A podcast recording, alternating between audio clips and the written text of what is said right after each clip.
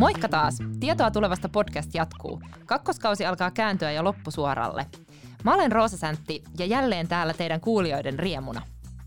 Tänään sukelletaan kuluttajadatan maailmaan. Mun kanssa täällä studiossa on tänään erittäin mielenkiintoinen vieras, eli SOK muutosjohtaja Sebastian Nyström. Me puhutaan muun muassa siitä, miten datasta tehdään kuluttajien arkea helpottavia palveluita ja siitä, millaisia haasteita datan hyödyntämiseen liittyy. Aloitetaan mukavia kuunteluhetkiä. Ää, mun tämän päivän vieras on henkilö, joka pelaa golfia, asuu älykodissa ja kuvailee itseään nörtiksi. Eli Sebastian Nyström, lämpimästi tervetuloa Tietoa tulevasta podcastiin. Kiitos oikein paljon. Hei, miten tämä sun nörtteys ilmenee? No se on semmoinen, joka on tavallaan kasvanut ajan myötä ja pysynyt mun mukana ihan nuoresta saakka. Et mä oon aina ollut kiinnostunut teknologiasta ja soittanut modeemeilla äh, kaiken näköisiin palveluihin nuorena ja rakennan äh, hiirenloukkoja, jossa on anturit ja asennan äly, älykotiin uusia juttuja aina. Et kyllä jotenkin teknologia kiinnostaa ja innostaa mua paljon. Joo. Tota, hei, sitten vielä tämmöinen filosofinen kysymys alkuun, eli mitä data merkitsee Sebastian Nyströmille? No datahan on iso voimavara, että se on silleen niin kuin raaka-ainetta, mutta jalastomattomana, niin, niin ihan samalla lailla kuin, kuin joku mineraali jalostamattomana, niin ei ole hirveän arvokasta, niin data on samalla lailla, että sitä pitää jalostaa, niin sitten siitä voi tulla jotain tosi hienoa. Loistavaa. Tämä on hyvä, hyvä startti tälle keskustelulle. Hei, tota, ensimmäisenä niin aloitetaan sun taustasta. Eli äh, sä oot tällä hetkellä SOK muutosjohtaja. Menikö tämä titteli oikein? Jep. Yes. Tota, miten sä oot päätynyt tähän nykyiseen rooliisi?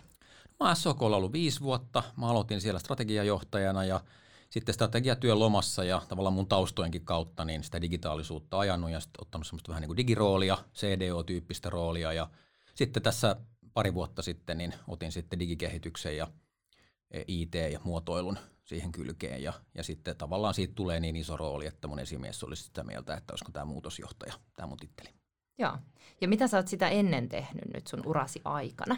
Mä olin sitä ennen Nokialla noin tusinan verran vuosia, erinäköisiä strategia- ja teknologia, strategiarooleja ja sitten tuotekehityksen puolella ja tota, olin siellä erittäin mielenkiintoisissa vaiheissa. Ostettiin pari yritystä ja otin sitten ne haltuun ja siitä tuli semmoinen tuotekehityksen osa ja, ja tota, sitten oli strategiajohtajana, kun laitteet myytiin Microsoftille ja käynnistettiin pari uutta bisnestä, että mahtavasti saanut nähdä disruptiota läheltä ja erinäköisiä vaiheita siinä tarinassa. Joo, hyvä.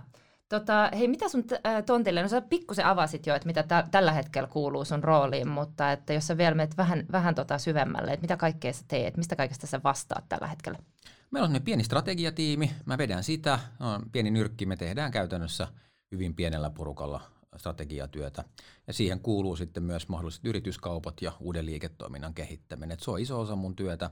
Ja sitten se toinen palanen on, on koko tämä niin IT- ja digikehitys, johon sitten liittyy ihan perinteinen IT ja sitten sen kylkeen niin kuin kuluttajille kehitettävät kaikki digipalvelut ja siihen me ollaan rakennettu nyt omaa tiimiä, jossa on sitten muotoilijoita ja kehittäjiä ja sitä kautta vahvennetaan sitä meidän omaa kykyä. Ja nyt sitten ehkä viimeisimpänä lisäyksenä niin ollaan lisäämässä taas panostuksia, sitten me vähän ketteröitetään toimintaa enemmän, niin siihen sitten resurssoidaan vielä vähän lisää. Joo. Tota, äh, sitten kun sä oot SOKlla nyt sitten muutosjohtajana, niin avaat vielä vähän sitä SOK-roolia suhteessa taas S-ryhmään?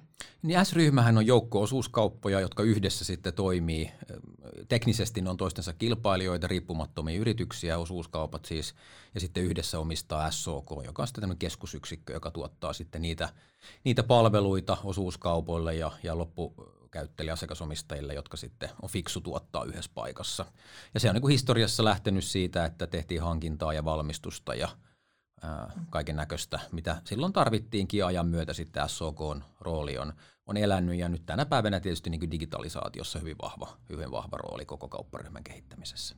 Joo, just näin. Hyvä. Hei, tota, äh, lähdetään sitten keskustelemaan vähän siitä, että mitä teillä on tällä hetkellä agenda, agendalla. Eli tota, mitä on ehkä sulla nyt semmoiset, ja tietenkin sun tiimillä, niin isoimmat asiat tällä hetkellä, että mitä tässä markkinassa tapahtuu, mitkä on ehkä semmoisia isoimpia muutoksia, mitä tällä hetkellä on meneillään? No tässähän on niin kuin hitaita muutosliikkeitä, jotka on niin kuin tosi voimakkaita, mutta tapahtuu yli ajan. Sitten on näitä niin kuin lyhyen aikavälin niin kuin sylissä olevia juttuja. Kyllähän tämä niin kuin koronamuutos on ollut tosi iso tietenkin tänä vuonna pistänyt kaiken uusiksi.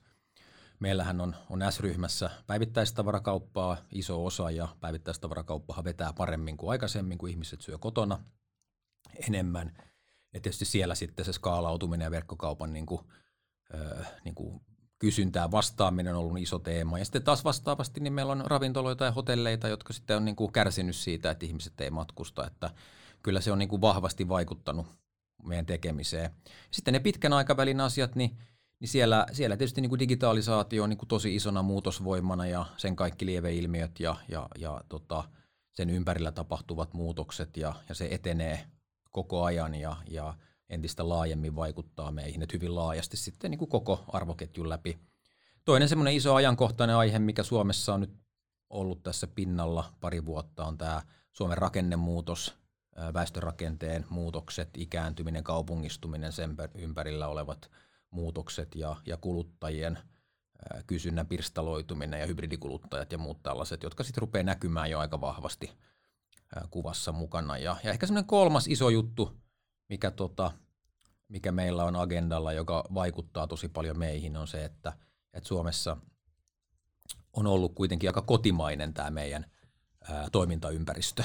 Ja, ja nyt sitten käytännössä ää, huonot kotimaiset toimijat on tässä niin kuin 2000-luvun aikana niin kuin tippunut pois ja kilpailu on kiristynyt ja melkein joka toimialalla meidän niin kuin kilpailijoista ainakin ykkönen tai kakkonen on niin kuin kansainvälisissä – vesissä keitetty ja siinä mielessä niin kuin tosi kova. Ja se on tarkoittanut, että ei ole enää tämmöistä kotimaista sarjaa, vaan on vaan kansainvälinen sarja. Ja mm. Siinä pitää pärjätä. Aivan. Kun sä mainitsit just noin useat eri toimialat, niin mitä teillä nyt tällä hetkellä itse asiassa on ne toimialat, missä te olette? No toimialat on vähän sitten, miten me itse ne määritellään, mutta niin. meillä on marketkauppa, jossa on sitten niinku ruokakauppaa ja siihen marketkauppaan liittyvää käyttötavarakauppaa. Eli esimerkiksi Prisma on niinku, kaikkien tuntema ketju. Se on se on normaalisti noin 70 pinnaa, nyt korona-aikana tietysti ollut paljon enemmän, kuin kysyntä on kasvanut. Sitten meillä, me myydään polttonestettä, meillä on ABC, kaikkien tuntemat ihmisten pysähdyspaikat, se on, se on iso liiketoiminta. Sitten meillä on ravintoloita ja hotelleja, iso määrä ää, ympäri Suomea. Sitten tota, sit me tavaratalokaupassa ollaan mukana ja, ja tota, Meillä on tota, S-Pankkikin osana tätä toimintaa ja, ja sitten osuuskaupoilla on iso joukko vähän pienempiä liiketoimintoja. Että niin kuin harvinaisen monitahoinen ryhmähän S-ryhmä on. Juuri näin. Ja just niin kuin sanoit, niin tavallaan esimerkiksi korona nyt sitten vaikuttaa eri tavoin eri liiketoimintoihin, niin siellä saa sitten erilaisia toimenpiteitä just, tekemään. Just näin, ja, ja, ja mehän ollaan niin kuluttajaliiketoiminnassa lähtökohtaisesti, niin, niin, niin tota, joka päivähän ihmiset valitsee, että missä ne asioi ja, ja mitä palveluita ne käyttää. Että kyllähän sinne pitää koko ajan hereillä. Kyllä.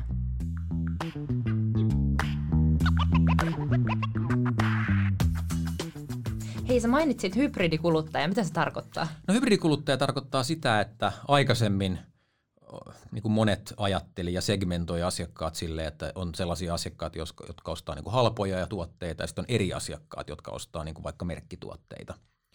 Ja hybridikuluttaja tarkoittaa sitä, että sama, sama asiakas, niin hän on niin kuin useampia tarpeita, että hän voi ihan hyvin samana päivänä niin kuin päättää, että, että hän käy, niin kuin, että hän ostaa niin kuin halpakaupasta vaikka kengät ja sitten käyttää niin kuin vitosen, ostaa niin kuin hyvän kahvin niin kuin kahvilasta. Et se tarkoittaa vain sitä, että jokainen kuluttaja valitsee tavallaan niin kuin koko ajan, että millä, millä tavalla hän kuluttaa, eikä ole ehkä semmoista, niin kuin mitä aikaisemmin ajateltiin, että jos sulla on paljon rahaa, niin sä ostat kalliita tuotteita, jos sulla on vähän rahaa, niin sä ostat halpoja tuotteita, että se ei enää pidä paikkaansa. Joo, okei, okay, kiitos. Joo, toi, lasken itseni kyllä ehkä tollaiseksi. Että... Niin toi on tosi mielenkiintoista, että, että, että kyllähän melkein kaikki kuluttajat on hybridikuluttajia. Niin varmasti. Ja, ja tota, se on tavallaan niin kuin, pidetään nyt niin kuin, se on niin kuin hyvän kuluttamisen merkki, että, että säästää ja ostaa edullisesti ja sitten samalla voi niin kuin itse säästää ja käyttää ne rahat sitten siihen tarkoitukseen, mihin haluaa. Mm. Että jos haluaa panostaa johonkin, niin, niin monet kuluttajat esimerkiksi tekee silleen, että ne säästää ja sitten tulee niin kuin Helsinkiin ja asuu viikonloppu hotellissa. Pitää niin kuin staycationin ja sitten jos tänne jää, niin miksi asuisi niin kuin hyvässä hotellissa ja isossa huoneessa sitten. Että, mm. että tota, se vähän tarkoittaa silloin sitä, että, että kaikkien toimijoiden pitää osata niin kuin ajatella paljon tarkemmin sitä kuluttajaa. Juuri näin. Hei, tota, sä mainitsit nämä iso, isot muutokset tavallaan, mitä on tässä, tällä hetkellä menossa markkinassa, mutta minkälaisia vaatimuksia se luo oikeastaan teidän toiminnalle ja miten te olette niihin nyt lähtenyt sitten vastaamaan? No me ollaan niin kuin kaupparyhmä ja sitten kun miettii, että mitä digitalisaatio on, niin digitalisaatio on sitä, että kysyntä ja tarjonta voi kohdata niin kuin uusilla tavoilla ja kaupan tehtävähän on tosi pitkään ollut se, olla se ratkaisu siihen, että miten kuluttajat saa niitä tuotteita – et se on niin kuin aikaisemmin ollut ihan mahdoton ajatus, että jokainen kuluttaja ostaa jokaiselta tuottajalta suoraan. Et se on vain niin kuin logistisesti ja käytännössä ollut niin kuin mahdoton ajatus. Et meilläkin pienessä ruokakaupassa voi olla 10 000 eri tuotetta. Et se on ihan mahdoton ajatus, että, että olisi joku muu tapa historiassa. Mutta se, mikä on muuttunut, on se, että, että nyt niin kuin brändit ja kuluttajat pystyy niin kuin kohtaamaan ja uusia tapoja, jolloin se kysyntä ja tarjonta kohtaa on alosto, ekosysteemiä, erinäköisiä palveluita ja kynnys muodostaa näitä palveluita on niin kuin laskenut. Eli on aika paljon helpompi päästä mukaan siihen markkinaan ja kuluttajan on paljon helpompi päästä käsiksi näihin palveluihin. Digitalisaatio, internet mahdollistaa niiden palveluiden jakelun. Mm. Ja kyllä se on, niin kuin, se on ehkä se niin kuin suurin, dramaattisin niin kuin muutosvoima – mutta sitten taas toisaalta, jos katsoo niin kaupan elinkaarta, niin, niin kaupassa on tyypillisesti ollut tämmöisiä 10-20 vuoden elinkaaria, jossa jotkut tietyt formaatit tai ratkaisut on niin kuin noussut ja niistä on tullut suosittuja. Ja, ja se ei ole mitenkään niin kuin poikkeuksellista, että, mm. että tämmöistä uudistumista tapahtuu. Ja nyt me ollaan just keskellä sitä isoa muutosta, jolloin niin kuin uuden tyyppiset pelaajat taas niin kuin vallottaa markkinaa ja nehän vallottaa sen vaan sitä varten, että ne palvelee asiakkaita paremmin. Mm, aivan. Kun sä sanoit, että, että tota, tämmöisellä syklillä 10-12 vuotta suurin piirtein, niin tämmöinen muutos tapahtuu, mutta pystyt sä tavallaan menemään taaksepäin, että mikä on ollut edellinen ehkä, mikä voi mainita? No jos miettii, niin kuin, jotkut ruokakaupassa ne syklit on vähän pidempiä, että mm. esimerkiksi niin tämmöinen moderni ruokakauppa, niin se on niin kuin tämän teollisen ruokatuotannon niin kuin jakelupiste ja se on syntynyt samaan aikaan kuin moderni elintarviketeollisuus on syntynyt niin kuin toisen maailmansodan jälkeen. Ja eihän ole mitään muuta tapaa saada niin kuin joka kortteliin kauppaa, jossa on 10 000 tuotetta, jotka on kaikki niin kuin turvallisia ja kuluttaja voi niin kuin vapaasti valita eikä tarvitse yhtään miettiä, että mistä nämä on tullut, kun arvoketju hoitaa niin kuin vastuullisuudet ja muut aika hyvin jo pois alta. Et sen kehittäminen on kestänyt niin kuin vuosikymmeniä. Mm. Ja, ja tota, ja tavallaan itsepalvelu on ollut semmoinen iso teema, että jos miettii millaista kaupankäynti oli joskus aikoinaan, niin tavallaan itsepalvelu on tullut koko ajan enemmän ja tulee koko ajan enemmän, koska sehän on tapa siirtää sitä tekemistä sinne kuluttajan puolelle. Että mm. IKEA on hyvä esimerkki siitä, että miten tavallaan kuluttaja itse asiassa haluaa sitä itsepalvelua. Ainakin luulee haluavansa, niin. kunnes on kotona, kotona Rubimeisselin kanssa. Mutta tämä sama trendi jatkuu ja ja, tota, ja sitten ehkä toinen semmoinen iso juttu on niin kuin suuren formaatin myymälät. Hän on niin kuin kasvanut mm. tässä viimeisten vuosikymmenien aikana. Että jos miettii vaikka urheilukauppaa, niin, niin nykyään on ihan niin kuin kaikki odottaa, että on olemassa joku tosi iso myymälä, josta saa kaiken. Ja, ja tota, eihän se niin aikaisemmin ollut. Että, että kyllä se niin kuin tehokkuus on sitten kuitenkin ajanut sitä kaupan kehittymistä. Ja, ja tota, jos saa samat tuotteet edullisempaa hintaan jostain paikasta kuin toisesta paikasta, niin se on aika vetovoimainen tekijä kuluttajalle. Kyllä, näin se on. Hei, mutta lähdetään sitten tota, juttelemaan pikkusen tästä eh, enemmän vielä tästä datasta. Eli äh, tällä hetkellähän nyt ja jonkin aikaa jo on ollut tämä ihan valtava hype datan ympärillä, että tavallaan data muuttaa maailmaa, data on uusi öljy ja etenkin just big datasta puhutaan ja näin päin pois. Tota, mikä sun, äh, sun kanta on tähän niin datahypeen? Miten sä näet tämän? No mä tässä on tosi paljon hypeä, ja tässä menee ehkä pari eri asiaa sekaisin. Yksi on se, että koneoppimiseen tarvitaan ihan hurjat määrät dataa. Ja se tavallaan vähän syöttää semmoista keskustelua, että data, data, data, data. Pitää olla paljon dataa, ja se onkin hyvä. Ja sitten on niinku erilaista dataa. Ja, ja mä oon ehkä siinä mielessä niinku suhtaudun niinku kriittisesti siihen ajatukseen, että data on uusi öljy, koska se ei tavallaan päde kaikkeen dataan. Että on sellaista dataa, joka vanhenee tosi nopeasti – ja, ja tavallaan sillä datalla ei sitten niinku itse asiassa ihan hirveästi teekään. Ja sitten vaikka sillä datalla tekiskin, niin, niin sitten kuitenkin voi olla, että jotkut tu- muut me- tekijät on niinku merkityksellisempiä. Että niin kuin vaikka verkkokaupassa, niin jos mä nyt oon selaamassa jonkin väristä teepaitaa, niin se on aika todennäköistä, että se mun käyttäytyminen kertoo siitä, että mä oon kiinnostunut siitä teepaidasta, eikä se mun ostoshistoria jolloin tavallaan niin kuin sen datan hyödyntämisen niin kuin hienojakoisuus pitää olla aika paljon korkeampaa. Sitten on paljon sellaista dataa, mitkä, niin kuin, mikä kuulostaa sellaiselta, että hei, tämä on tosi mielenkiintoinen data, tällä voi tehdä jotain, mutta sitten ainakaan tähän mennessä ei ole vielä ehkä löydetty sellaista, että jos otetaan vaikka sijaintidata, jota monet niin miettii, että se on tosi arvokasta, että missä ihmiset on ja mitä ne on tehnyt, niin sitten kuitenkin on osoittautunut, että ei sitä nyt ihan hirveästi ole vielä löytynyt semmoiseen niin reaaliaikaiseen sijaintitietoon olevia niin tarpeita. Mutta kyllä mä sanoisin, että, että me eletään nyt sellaista vaihetta, että, että kuluttajat odottaa, että sitä dataa heistä käytetään. Ja siitä on tullut, siitä on tullut semmoinen, niin kuin, se tasapaino on niin kuin sillä, että kuluttajat on tietyssä määrin niin kuin valveutuneita siitä, että heidän dataa pitää käyttää oikealla lailla ja he haluavat, että yritykset on vastuullisia siitä, mutta sitten samalla he haluavat, että sitä dataa käytetään. Et kun sä oot käynyt kaupassa jo monta kertaa, niin miksi ette jo tiedä, että mitä tuotteita mä haluan, kunhan se ei ole niin kuin kriippiä ja siitä tulee jotain semmoisia sitten niin kuin e-, esille nostoja, jotka sitten vaikuttaa siltä, että on niin kuin ylikäytetty sitä dataa. Tosi tärkeä aihe, mutta vaatii semmoista hienojakoista ymmärrystä. Mm, just näin. No tota, sä mainitsit jo just tuosta, to, että data ei ole aina arvokasta. Pystytkö heittämään joku just konkreettisen esimerkin, että milloin sitä ei ole arvoa siitä datasta? No jos ihminen vaikka yhtäkkiä päättää muuttaa kuluttajakäyttäytymistä, niin sitten se data kertoo niin kuin vääriä asioita. Että, että jos mä nyt tässä syksyn kunniaksi päätän ruveta kasvissyöjäksi, niin tota, se mun historiadata vanhenee niin kuin tosi nopeasti.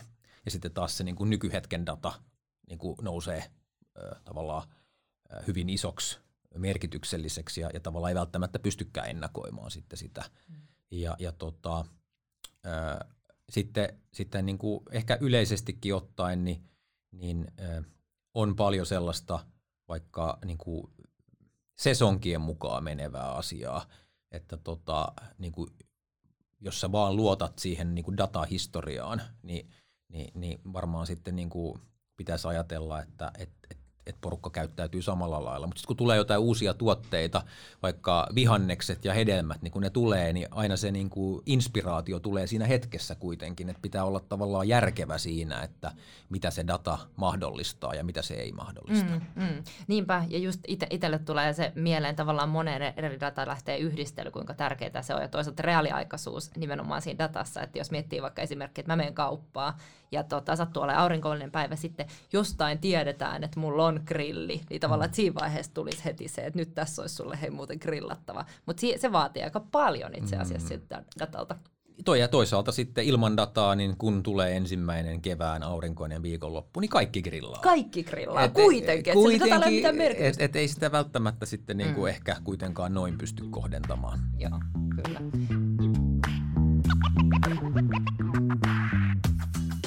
No tota, hei, millaisia haasteita sitten liittyy taas sen datan hyödynnettävyyteen? Et kun puhuttiin siitä, että okei, data ei ole aina arvokasta, mutta se ei ole myöskään aina saatavilla tai, tai käytettävissä. Niin, siis iso osa dataahan elää jossain järjestelmien sisällä. Hmm. Ja, ja tota, se niin kuin, on kuitenkin niin kuin realiteetti, että isolla yrityksellä ja, ja perinteisellä toimialalla niin kuin me, niin niin ei ne kaikki järjestelmät ole niin kuin viime vuosina rakennettuja. Niin, niin osa niistä järjestelmistä vielä pitää sisällään sitä dataa siellä, asuu siellä syövereissä ja sen esiin kaivaminen. Ja, ja silloinhan niin kuin, niin kuin mekin ollaan sitten lähdetty rakentamaan niin kuin niitä datakyvykkyyksiä, jotta ne saadaan sieltä ulos. Mutta iso osa elää kuitenkin niitä transaktiojärjestelmien sisällä vielä, että se on, se on se oma haasteensa. Sitten mä ehkä sanoisin, että se toinen iso haaste siinä datassa on se, että jos se niin kuin, tavallaan vaatimukset sille datalle elää – mm. niin, niin silloin se niin kuin koko pitkä prosessi, jossa se data tulee, niin se on haasteessa. Kun sä tarvitset sitä dataa vähän niin kuin eri paikassa kuin aikaisemmin ja eri tarkoituksiin kuin aikaisemmin, niin myös sen datan kerääminen sitten siellä transaktiojärjestelmissä rupeaa olla aika vaikeaa. Ja sitä varten niistä usein sitten tulee isoja järjestelmäprojekteja tai ainakin järjestelmäprojekteja. Kyllä. Niin mun mielestä on aika mielenkiintoinen ajatus, että data on tavallaan siinä semmoisessa ke- ke- risteyskohdassa vanhan ja uuden maailman välillä. Että jos ajattelee just näitä, näitä vanhoja niin sanottuja legacy-järjestelmiä mm. ja sitten taas sitä uudenlaista digikehitystä siinä päällä, niin molemmat tuottaa dataa ja hyödyntää dataa, että miten se saadaan toimia yhteen se paletti. Ja sehän johtaa semmoiseen niin kuin, tavallaan tarpeeseen hallinnoida sun omaa dataa ja omistaa se sun data ja arkkitehtuurin merkitykseen. Ja mm. ylipäätänsä tämä aika niin kuin monessa mielessä tarkoittaa sitä, että aika monen toimijan pitää olla paljon vahvempi teknologiatoimija. Tämä liittyy siihen samaan niin kuin trendiin ja, ja mekin ollaan lähdetty nyt rakentamaan aika paljon vahvempaa semmoista niin kuin syvempää teknologiaosaamista. Mä uskon, että se on niin kuin iso trendi melkein kaikissa yrityksissä, että – teknologia, erityisesti niin kuin ohjelmistot, softa, niin vaikuttaa jo niin paljon niin moneen asiaan, että pikkuhiljaa kaikkien firmojen pitää olla vähän softafirmoja ja osata ajatella vähän niin kuin softafirmat. Vaikka mm. et sä myy sitä softaa, niin sun pitää kuitenkin ymmärtää se sama logiikka ja se sama osaaminen. Just näin, just näin. Ja tuosta tuleekin ehkä sitten se myöskin toimintatavan muutos, eli kun sitten mennään sinne esimerkiksi SOK-digikehitykseen, niin voin kuvitella, ja siitä, siihen se viittasit jo tuossa, että tavallaan se vaatii myöskin sitä ketterää kehitystä, pystytään nopeasti reagoimaan muutoksiin markkinassa, esimerkkinä nyt vaikka sitten koronatilanne, ihmisten tota, kulutustottumukset ja muut nopeasti muuttuu, pitää pysyä mukana, pitää koko ajan pystyä kehittämään uusia palveluita, niin tota, mitä, mitä te olette lähteneet tekemään tälle asialle sitten, että miten te lähdette käytännössä ihan niin rakentamaan semmoista ketterää toimintamallia. Joo, ketterän toimintamallin rakentaminen on tosi monessa yrityksessä hirveän ajankohtainen asia. Ja, ja mun näkemys siihen on, että se, se tavallaan tapahtuu niin kuin sen toimeenpanon kautta. Että sulla pitää ensiksi olla muskelit tehdä jotain ja saada aikaiseksi jotain.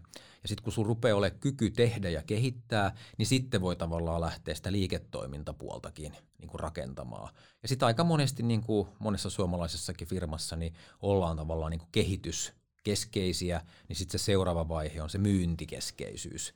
Sitten kun sulla on niinku kyky tehdä muutoksia, saada ää, niinku prosesseja ja palveluita kehitettyä, niin sitten sun pitää luoda se kyky myydä ja testata niitä. Ja, nä, ja, ja sitten se, se datalla ohjaus ja ne kuluttajien niinku testaukset ja koko se niinku dynamiikka, mikä siitä tulee. Ja, ja se kaikki laitetaan yleensä sen niinku ketterän alle. Niinku se filosofia siitä, että, että ollaan aidosti asiakaslähtöisiä ja asiakasohjattuja. Mm. Ja sittenhän siinä on niin kuin aika paljon semmoista niin kuin hypeä, että jokainen yritys joutuu rakentaa itselleen sen itselleen toimivan mallin. Että, että tota, ei kannata katsoa ihan liikaa, mitä naapuri tekee, koska mm. kuitenkin tulee vähän eri paikasta ja menossa vähän eri paikkaa. Just näin, tai kopioida Spotifylta. Niin, sitähän se on ensimmäinen, mitä ne aina sanoo, että älkää tehkö niin kuin me tehdään, ja me itse ei tehdä niin kuin me sanotaan, että tehdään, mutta silti kopioidaan se malli. Niin kyllä se kertoo semmoisesta niin kuin nälästä ja mm. halusta muuttua ja uskosta siihen, että, että, että se asiakaslähtöisyys on niin kuin avain ää, siihen seuraavaan niin kuin palveluversioon, mitä tässä kehitetään kaikki. Mm. Muutosnopeus on niin suurta, että – ei voi enää olla tavallaan ajatella, että mitä itse haluaa tehdä, vaan pitää miettiä sitä, että mitä se asiakas haluaa. Mm, just näin. Siitä se kaikki lähtee. Niin. Ja siitä sitten tavallaan päästään siihen, että aika usein uskotaan, että se asiakas osaa sanoa, mitä se haluaa, mutta eihän se osaa sanoa. Mm. Että ei asiakkaalta voi kysyä, millaisia tuotteita pitää kehittää, vaan niille pitää näyttää, mitä on kehittänyt ja antaa niiden kokeilla. Ja siinähän sitten se data ja se reaaliaikaisuus tulee mukaan, että oikeasti pystytään havainnoimaan, että mikä toimii ja mikä ei. Ja mm. Useinhan ne muutokset voi olla tosi pieniä. Ja, ja, silloin just se, että mitataan oikeaa asiaa oikeasta kohtaa on oleellista. Just näin mennään vielä noihin tota, teidän kuluttajille kehittämiin palveluihin ihan kohta, mutta sitä ennen mä haluaisin vielä kuulla tästä, että miten te edistätte SOKlla niin tämmöistä datatietoisuutta, nyt sanotaan koko organisaatiossa. Eli se, että henkilöstö, tavallaan kuka tahansa, joka SOKlla töissä mm-hmm. tai tota, S-ryhmässä, niin ymmärtää sen, että, että tota, mitä se data mahdollistaa, miten sitä pitäisi käsitellä ja, ja tota, tämän tyyppisiä asioita. Ja toisaalta just, että minkälaisia, miten sitä voidaan hyödyntää nyt taas sit sen asiakkaan hyväksi. Me ollaan hirveän ylpeitä siitä, että me ollaan oltu jo pitkään datavetosia ja me ollaan niin vähittäiskaupaksi tavallaan aika poikkeuksellisia, kun me verrataan niin kuin kansainvälisiin verrokkeihin. Et me ollaan käytetty dataa ja niin kuin analyysiä niin kuin hyvin pitkään siihen, että mikä se kysyntä on ja oltu hyvin niin kuin kysyntävetosia.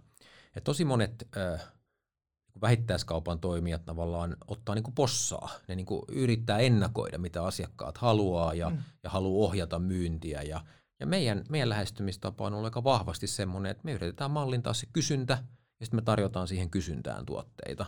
Ja ollaan tehty tätä datalähtöisesti ja rakennettu äh, niin kuin, niin kuin 90-luvulta saakka niin kuin järjestelmiä, jotka tukee semmoista mm. hyvin vahvaa datavetoisuutta ja analyyttisyyttä. Että aina siinä joutuu jonkin verran niin kuin käyttämään näkemystä, mutta me ollaan ylpeitä siitä, että miten me ollaan onnistuttu se äh, niin kuin valikoiman rakentaminen ja, ja sitä kautta sitten se – niin kaupassa kuitenkin tärkein asia, että sieltä löytyy ne tuotteet, mitä sä haluat. Mutta se, mikä nyt sitten tulee tähän päälle, on se, että kun se asiakas liikkuu digipalveluissa ja käyttää niistä, niitä syntyy ihan uutta dataa mm. ja sen hyödyntäminen, erityisesti niin kuin kohdentaminen on se, se iso asia siinä, että, että miten se asiakas löytää ne oikeat tuotteet ja miten hänet inspiroidaan ja miten hän saa sitten sen niin kuin tiedon käyttöönsä, että aika paljon mietitään sitä niin kuin ennen ostamista ja ostamisen aikaista asiaa ja me mietitään myös sitä ostamisen jälkeistä aikaa. Mm, just näin. Tota, toi onkin itse asiassa aika mielenkiintoinen juttu. Sä oot puhunut myös just tästä monikanavaisuudesta, eli tota, teidänkin täytyy pystyä olemaan monikanavaisia, että tot, totta kai suurin osa suomalaisista todennäköisesti vielä ostaa ruokansa sieltä ihan kivijalkakaupasta, totta kai korona on nyt vaikuttanut tilanteeseen, mutta et sen lisäksi tullut näitä digitaalisia kanavia, mutta et miten, miten sä niinku tuon kuvaisit, että mitä se monikanavaisuus teille tarkoittaa?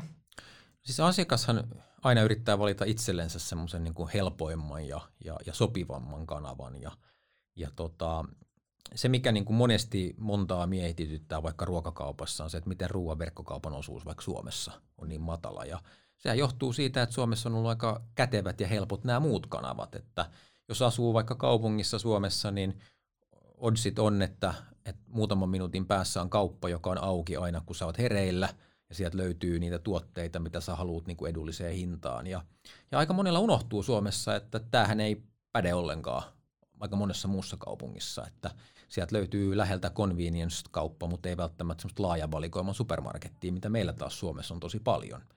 Niin, niin tavallaan tämän niin kuin vaikka ruoan verkkokaupan niin kuin kehittyminen, niin tavallaan se, se, se riippuu siitä monikanavaisesta palvelukokemuksesta, ja me ollaan onnistuttu tämä niin kuin kivialan kokemus Suomessa tekee aika hyväksi, josta sitten seuraa se, että, että, että se tulee jälkijunassa. Mutta, mutta sitten taas niin kuin käyttötavarakaupan puolella, niin kyllähän suomalaiset on niin kuin löytänyt nämä kaikki kanavat, ja ja mä usein niin kuin, vähän niin kuin sanon ja sanon, että sellaiset, sellaiset tuotteet, mitä asiakas mielellään odottaa muutamia päiviä, että voi tehdä ostopäätöksen nyt ja sitten tuote tulee vähän myöhemmin, niin sen tyyppiset tuotteet sopii tosi hyvin sille asiakkaalle sinne verkkokauppaan. Mutta sitten jos sen haluaa heti, mm. niin sitten se pitää käydä kaupassa ostamassa ja sitten seuraa se, että ei sillä asiakkaalla ole välttämättä niin kuin mitään yhtä kanavaa, mitä hän haluaa käyttää, vaan hän käyttää jatkossakin monikanavaisesti palveluita verkkokauppa on nostanut osuuttaan vähittäiskaupassa semmoisen prosentin kaksi vuodessa. Nyt korona tuo ison hyppäyksen, mutta se on ollut aika tasaisesti, niin kuin koko vähittäiskaupasta menee yksi tai kaksi prosenttia vuodessa siirtyy niin kuin kanavien välillä, mm. joka tarkoittaa sitä, että aika monta vuotta menee vielä tämmöistä niin kuin monikanavaista maailmaa. Joo, just näin. Ja tuossa sä oot kyllä oikeassa itse asiassa, että Suomessa on todella hyvät kaupat, ne kivijalkakaupat. Varsinkin ruokakaupat on kyllä, kyllä. tosi hyviä. Meillä on paljon kauppoja, ne on isoja, hinnat on suhteellisen edullisia ja, mm. Ja tota, valikoimat on hyviä ja ne on auki. Just näin. Että tota, kyllähän se on niin kuin, ja sitten valtio tietysti säätelee, että mitä siellä saa myydä, että siellä mm. ei vielä saa lääkkeitä ja, ja, ja viiniä ja vahvempaa alkoholia, mutta, mutta kyllähän meillä niin kuin tämä meidän niin kuin lähtökohta semmoiseen niin kuin helppouteen on Suomessa tosi hyvä. Niin on, just näin, samaa mieltä.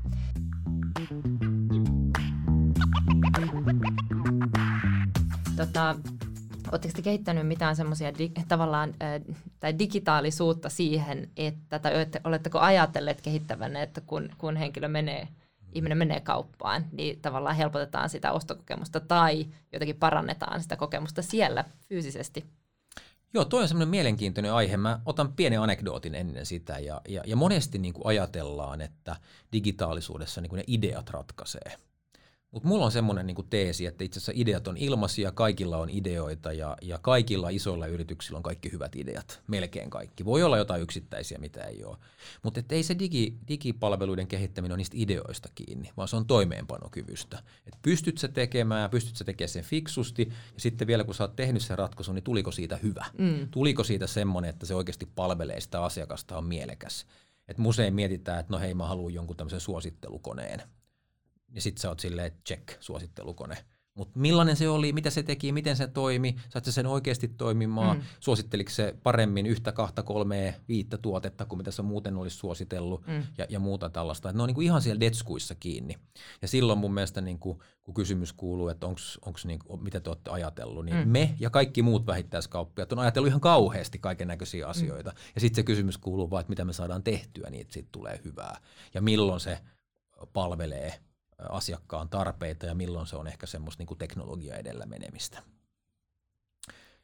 Jos miettii, että millainen se vähittäiskauppa tai vaikka ruokakauppa voisi olla niin kuin pitkässä juoksussa, niin tähän saakka niin sinne itse kauppaan on ollut hirveän vaikea tuoda niin kuin digitaalisia palveluita. Että osoittautuu, että kuitenkin sitten semmoinen niin kuin tosi nopea ja helppo palvelu on niin kuin, ö, tärkeää. Mm. Ja aika usein ne digipalvelut on aika hienoja. Että sitten kuitenkin semmoinen aika nopea niin kuin tapa toimia, että että tota, kyllä sen rupeaa olemaan vähän semmoista kylttiä ja näyttöä ja muuta tällaista, mutta kyllä se sitten kuitenkin semmoinen niin kuin ihmisen käyttöliittymä, niin kuin kaikki aistit on niin kuin aika vahvoja, aika helppoja. Mm. Että ei tarvitse mennä minä näytön ääreen tai mitään muuta, vaan että et sä pääset käymään siellä kaupassa. Ja vaikka me ollaan kauppiaita, niin sitten kuitenkin täytyy olla realistinen sen asian suhteen, että aika harva ihminen saa kuitenkaan ihan hirveät kiksit siitä, että se käy ostaa vessapaperia. Että et niin kuin, halutaanko siitä tehdä aina sitten niin kuin hienompaa kuin mitä se on, vaan se voi olla ihan niin kuin suoraviivasta. Mm. Se iso trendi, mikä on näkynyt ja näkyy vieläkin, on sen niin kuin kaiken niin kuin kitkan poistaminen. Joo. Maksutapahtumat tapahtuu nopeammin, erilaisia helpompia tapahtumia on, on tota itsepalvelukassoja, on, on niin kuin hyvin paljon tällaisia eri asioita, jotka mahdollistaa sitten erinäköisiä käyttäytymisiä. Itsepalvelukassa on hirveän helppo silloin, kun sulla on vähän ostoksia. Mm-hmm. Sitten sulla on enemmän ostoksia, niin ei sun kannata sitten mennä sinne, mm. vaan sitten se, se hihna on niinku hyvä. Niinpä. Ja, ja tota, sitten me nähdään, että teknologia tulee mahdollistaa erinäköisiä niinku semmoisia automaattisia myymälöitä.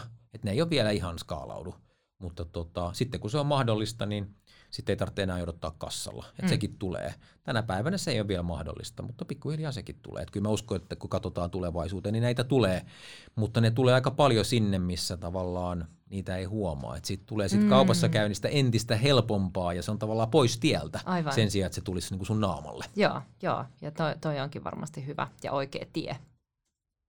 Tota, Mennään sitten vielä tohon, tähän tota, omat ostos, ostot.fi-palveluun, mm-hmm. minkä te olette kehittänyt, tai tämä applikaatio. Sä oot äh, kivasti lausunut, että data kuuluu asiakkaalle, ja tämä on, niinku, tota, äh, on sen palvelun myöskin jotenkin tausta-ajatus, ja näin, että tuodaan se takaisin sille asiakkaalle. Äh, avaa vähän sitä, että mitä, mitä, tää, mitä tässä palvelussa, mit, mitä se tekee, ja minkälaisia toiminnallisuuksia siellä on, mitä dataa siellä hyödynnetään. Mä jotenkin ajattelen niin, että, että jotta asiakas saisi niin kuin maksimaalisen hyödyn siitä niin kuin palvelusta, joka me tarjotaan, niin, niin siinä on ennen ostosta tapahtuvaa, sitten siinä ostoksen aikana tapahtuvaa palvelua, sitten ostoksen jälkeen tapahtuvaa palvelua. Ja, ja, ja, ja tota, nämä niin kuin omaan dataan liittyvät palvelut, mitä me ollaan tuotu, niin ne liittyy siihen niin kuin jälkeen. Että hei, mitä mä oon ostanut, että mitä täällä on, mm.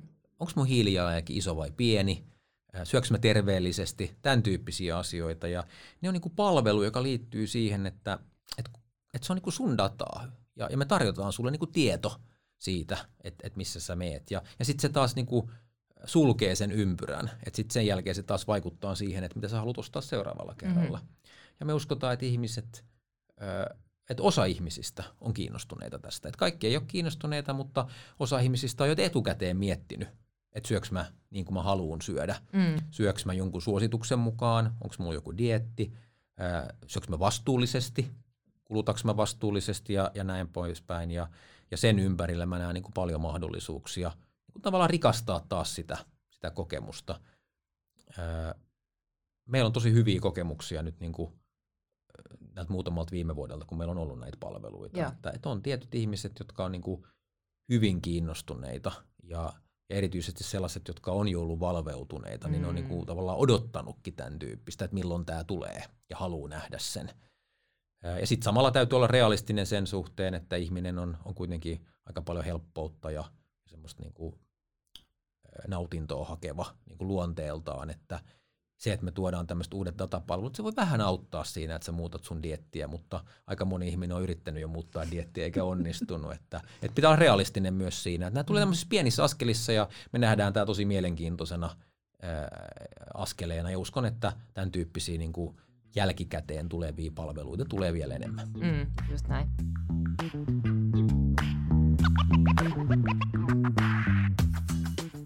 Hei, tota, sitten vielä viimeinen tästä, että mitä te olette itse tehnyt ihan konkreettisesti käytännössä vienyt tuotantoon, niin tota, ää, millä tavalla te olette teidän tätä operatiivista tehokkuutta sitten pystyneet digin ja datan avulla edistämään? No, no yksi meidän suurimpia, varmaan Suomen suurimpia digiinvestointeja on, on, on niin tuon logistiikan puolella. Me ollaan rakennettu automaattinen jakelukeskus Sipooseen, joka sitten ää, siellä on niin robotiikka, että tavarantoimittaja tuo sinne rekka-autollisen tavaraa ja sitten se lajitellaan ja sitten sieltä lähtee rekka-autot, jotka on niin myymäläkohtaisesti tota, ää, lajiteltu. Mm. Ja me käytetään niin dataa, kysyntää siihen, että et, et miten se kannattaa sitten se optimoida se koko rakennus ja, ja, ja robotiikka ja myös siihen, että mitä tuotteita ja miten ne kannattaa pakata. Että yksi semmoinen hauska esimerkki on se, kun ne pakataan sitten rullakoihin ne tuotteet, niin, niin sitten se on semmoinen tetris. Ja kun se robotti latoo sen rullakon täyteen, niin onhan se mm. aika mielenkiintoista semmoista niin kivaa nähdä, katsoa, että miten se saa ne kaikki tuotteet mahtumaan. Ja sitten se menee sille vielä niin kuin oikeaan hyllyväliin, että, ja. että kaupassa sitten se on helppo purkaa. Että se on semmoinen, joka poistaa taas sieltä niin kuin jakeluketjusta sitä kitkaa, mm. Turhaa, turhaa semmoista tekemistä matkan varrella. Ja. Me ollaan aika niin kuin vahvasti ö, satsattu siihen. Ö, erityisesti ruokakauppahan on, on niin kuin tehokkuuspeliä. Just että näin. Ruokakaupassa niin ostohinnan ja myyntihinnan välinen niin kuin ero on, on pienempi kuin oikeastaan missään muualla. Mm. Että ei siitä juurikaan jää siitä yksittäisestä tuotteesta kauheasti viivan alle, vaan se perustuu semmoiseen aika isoon massaan ja silloin niin kuin tehokkuus nousee kunniaan. Ja, ja sehän on se, mitä mekin halutaan varmistaa, että me ollaan niin supertehokkaita, niin sinne tausta, taustapuolelle. Ja kyllä meillä on käynnissä koko ajan iso järjestelmähanketta, jolla me sitten modernisoidaan ja tehostetaan ja varmistetaan, että – osataan toimia ajanmukaisesti. Mm. Eli jotenkin täl, tällä hetkellä niin voisi varmaan tiivistää, että mi SOK hyödyntää dataa niin siihen, että sen asiakkaan ostokokemusta ja sitten toisaalta ihan ostamista niin helpotetaan ja sitten toisaalta taas, että saadaan sit omasta toiminnasta vieläkin tehokkaampaa. Niin, me ollaan vähän ajateltu sille, että meidän tehtävä on, on niin tuottaa ylivoimasta hyötyä ja helppoutta. Mm. Niin siinä tavallaan just kohdistuu se, että sen pitää olla edullista ja sen pitää olla tosi helppoa ja samasta tavarasta ei tarvitse maksaa yhtään enempää, niin niihin me investoidaan. Juuri näin, hyvä. Hei, tätä loppuun vielä lähdetään vähän visioimaan. Eli mulla oli viime jaksossa vieraana Juha Saapunki, Suomen olympiakomitean digipäällikkö. Ja Juha heitti sulle sitten kysymyksen, että miltä tämä vähittäistavarakauppa näyttää 15 vuoden päästä. Mitä on tapahtunut siihen mennessä? 15 vuotta on hirveän pitkä aika, mutta sitten se on tavallaan kauhean lyhytkin aika. Mm-hmm. Mutta kyllä mä näen, että, että tästä tulee jatkumaan semmoinen kehitys, että, että, että verkkokauppa kasvattaa osuuttaan ja, ja, ja sen volyymin kasvaessa sitten niin kuin palvelukirjo tulee lisääntymään, että, että tulee ne noutopisteet, mistä voi noutaa ja, ja tota, tai hakea tavallaan mm. tilaus, tilausta ja sitten niin kuin kotiin toimitukset. Ja sen ympärillä tullaan kokeilemaan hyvin montaa eri asiaa, vähän uusia liiketoimintamalleja ja kaiken näköisiä kokonaisuuksia, että, että onko jotain semmoista niin kuin tilauspalvelutyyppistä tai kuukausipalvelutyyppisiä, tämän tyyppisiä. Näitä, tulee, näitä tullaan kokeilemaan paljon, kuka ei tiedä, että miten niiden käy, mm. mutta ne on aika paljon pinnalla ja uskon, että tässä löytyy sitten sellaisia palvelumalleja, jos, joissa jotkut asiakkaat haluaa siirtyä ehkä semmoiseen vielä helpompaa, että ei tarvitse käydä kaupassa ollenkaan. Kyllä. Ja, tota, ja sitten mä uskon, että siellä niin kuin myymälässä niin, niin eh, se tulee niin kuin entistä tärkeämmäksi, että sitten kun meet sinne, että se on hyvä kokemus, että se niin kuin laatu ja ja, ja tavallaan tuoreus ja freesiys siellä myymälässä, niin se tulee korostumaan, koska sun ei välttämättä tarvitse enää mennä. Mm. Sitten pitää olla niin hyvä syy mennä sinne. Ja sitten se, mikä me nähdään, on se, että, että tota, ää, niin kuin jalostusasteet nousee koko ajan. Että jos miettii vaikka ruokakauppaa, niin ihmiset ostaa puolivalmisteita ja valmisruokia ja, ja niin kuin se tavallaan se kirjo sen ravintolan ja sen ruokakaupan välillä on – niin kuin sumenee. Mm. Ja, ja, ja kun elintaso kasvaa, niin ihmiset haluaa helppoutta ja on valmiit siitä maksamaan. Sitten mä uskon, että, että tavallaan tämä ympäristötietous tulee kasvamaan ja ihmiset rupeaa tekemään entistä enemmän niin kuin arvopohjaisia valintoja sen suhteen, että millaisia tuotteita he ostaa. Ja se tulee näkymään siinä niin kuin kaupan ilmeessäkin. Joo. Koko ajan tulee uusia tuotteita. Mä oon tosi innostunut siitä, että – että Suomessakin vähän niin kuin elintarviketeollisuus niin kuin uudistuu. Meillä on startuppeja, tosi hienoja uusia tuotteita. Että kyllä mä uskon, että semmoinen niin kuin aktiivinen 10-15 vuotta tässä on niin kuin tiedossa. Loistavaa. Mä, mä itse asiassa mun henkilökohtainen toive olisi, että te voisitte lukea mun ajatukset ja sitten vielä ehkä vähän yllättää ja sitten täyttää mun jääkaapin valmiiksi. Jotkut haluaa tota ja joidenkin mielestä tuo on aika pelottava ajatus. Joo, all right. Hei, tota, Mulla on seuraavassa jaksossa tulossa, joka on meidän kuudes ja viimeinen jakso tältä, tältä tota, tuotantokaudelta, mutta tulossa vieraaksi Nina Nissilä Kelalta. Ja tota, mä oon jokaiselta vieralta aina kysynyt, että mitä sä haluat kysyä seuraavalta, niin mitä sä, mitä sä haluat kysyä Niinalta? No mä mielellään kuulisin, että, että missä vaiheessa siellä mennään siihen, että, että tavallaan sen äh, niin kuin digitaalisen asioinnin äh, niin kuin helppous on niin pitkällä, että me voidaan tavallaan luopua niistä vanhoista tavoista. Että mikä se on se, niin kuin, milloin me ollaan semmoisessa pisteessä, että, että me voidaan niin kuin lähtökohtaisesti ajatella meidän julkisia palveluita niin kuin digitaalisina. Mm. Viittaatko paperilomakkeisiin? No muun muassa paperilomakkeisiin tai konttoreihin tai tämän tyyppisiin asioihin. Joo, joo. Hyvä, mä otan ton agendalle. Hei, tota, onko sulla vielä joku semmoinen yksi asia, äm, mistä sä oot erityisen ylpeä, mistä, mitä te olette saaneet aikaan nyt SOKlla viime aikoina? No yksi semmoinen asia, joka liittyy tähän niin kuin moderniin kuluttamiseen ja, ja, ja tähän on niin kuin se, että, että kyllä niin kuin yritykset haluaa olla vastuullisia. Me ollaan meidän asiakkaiden omistamia, asiakasomistajat on, se on se meidän niin kuin ydin ja, ja me halutaan olla niille hyviä ja mehän ollaan otettu ihan hurjan paljon etunojaa. Et Suomessa ää, aika monet yritykset sanoo, että ne haluaa 2030 tai 2050 hiilineutraaleja. Me sanottiin 2025 ja negatiivisia.